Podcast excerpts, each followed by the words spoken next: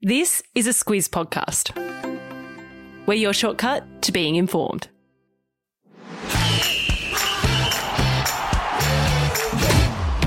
Good morning. This is Sport Today, your weekday sports news podcast that puts you ahead of the game. I'm Sam Ferris. And I'm Martin Gabor. It's Tuesday, the 24th of May. In your sport today, Justin Thomas wins the PGA in a playoff.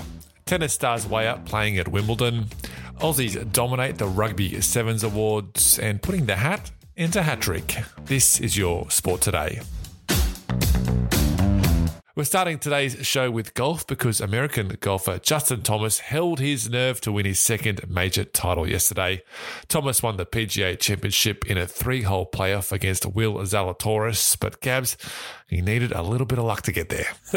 More than a little bit of luck, Fez. So it was looking like Thomas and Zalatoris would finish tied second behind Chilean Mito Pereira, who was six under par with a one shot lead heading into the final hole on a very windy day in Tulsa. But a wayward tee shot, it found the water, and then he double bogeyed the hole, which meant he finished at four under. So Thomas and Zalatoris entered the playoff. Now, things at the PGA Championship are a little bit different. So since 2000, the playoffs there are played over three holes instead of a sudden death like at the Masters. Thomas, he had come back from seven shots down just to make the playoffs, and he took that good form with him to the extra holes. He went birdie, birdie, par to win the playoff by one shot.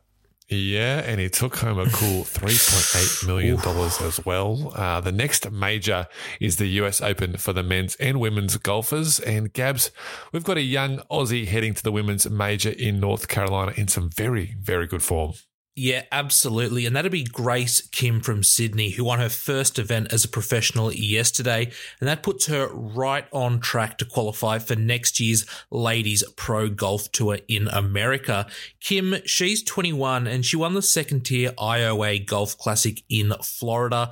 This is a really big deal for Kim because she's rocketed up the rankings from 75th straight up to 7th. And that's important because the top 10 on the secondary tour, they they get their LPGA card for the 2023 season.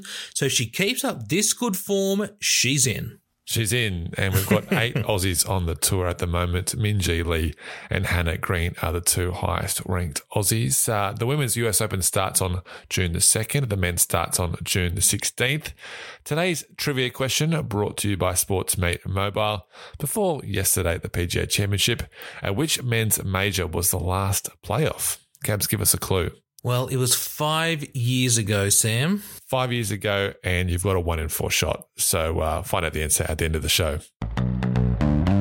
To Paris now and the French Open, where the big names continue to fall. Defending champion Barbara Krejcikova is out in the first round. So is Naomi Osaka. Gabs Osaka says she might not head to Wimbledon now. Nope. And that's because the men's and women's tours, that's the ATP and WTA, they've taken away all ranking points from Wimbledon. And that's because of the tournament's decision to ban Russian and Belarusian players because of their country's involvement in the war in Ukraine. So Osaka says that with no ranking points on offer, Wimbledon's really more like an exhibition event and that she's not 100% sure if she's going to play. And Fez, she's not the only one. Lower ranked players like Australia's Chris O'Connell, they're considering skipping Wimbledon because it can't really help improve their ranking, which helps them get into other tournaments. Yeah, and it also means players who did well there last year won't be able to defend their points, like champion Novak Djokovic. So he'll lose the 2,000 points he won there. Uh, overnight, uh, Aussie Ajla Tomljanovic beat the fifth seed Anett Kontaveit in the first round to advance, while Aussie Jordan Thompson lost in straight sets to a guy named Rafael Nadal.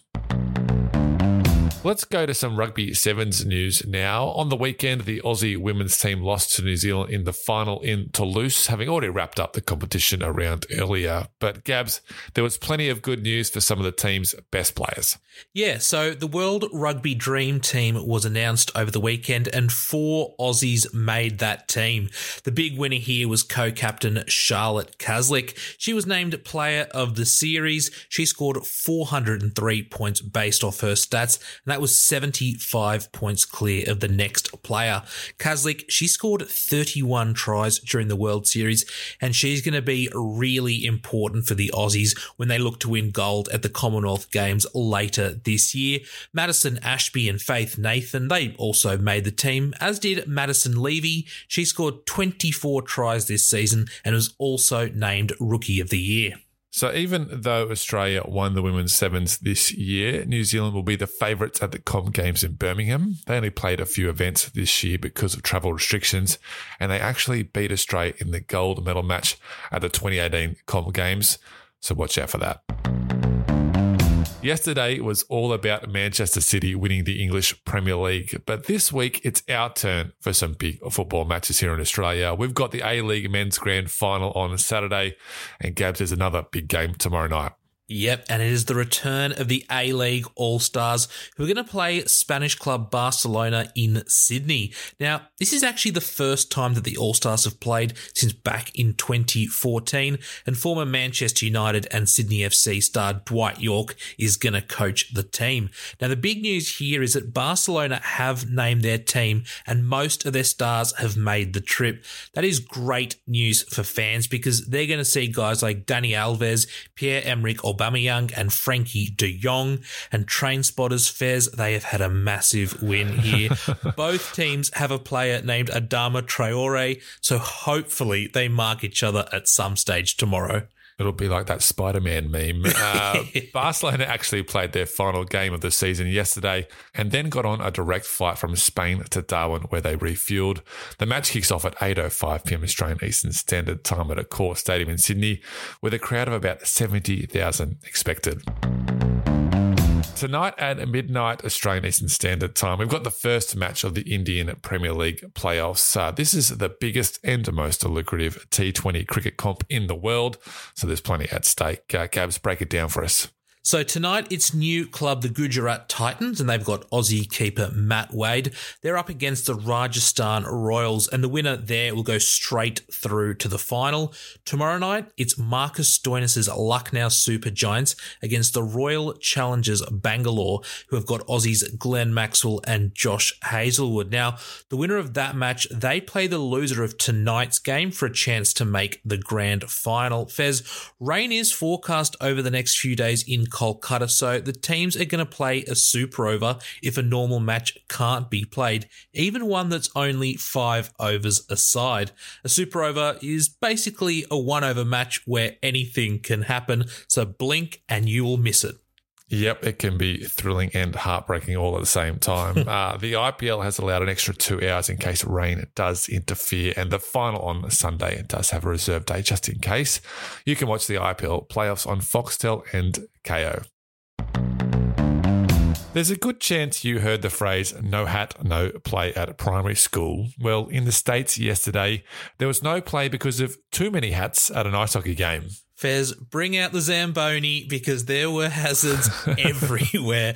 This happened in the playoffs in the game between Edmonton and Calgary, but the fans, they weren't protesting. They were actually celebrating a hat trick by Edmonton player Evander Kane, and that's why they threw the hats on the ice. Now, the reason they throw hats actually has to do with cricket. So, back in the 1800s, clubs would actually give hats to bowlers if they got a hat trick as a bit of a reward, and hockey fans have adopted it, but just change it a little bit to suit their sport. Uh, I'm guessing if you were there, you'd probably throw a fez.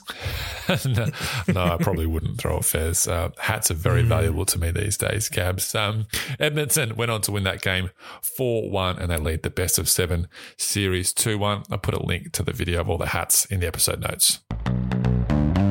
Time for Catch This, Gabs. It is another big day of NBA playoffs basketball. Yep, we're heading back to the Eastern Conference Finals today. It's the Boston Celtics playing the Miami Heat. Now, this game is in Boston, who trailed best of seven series two games to one, and it tips off at 10.30 a.m.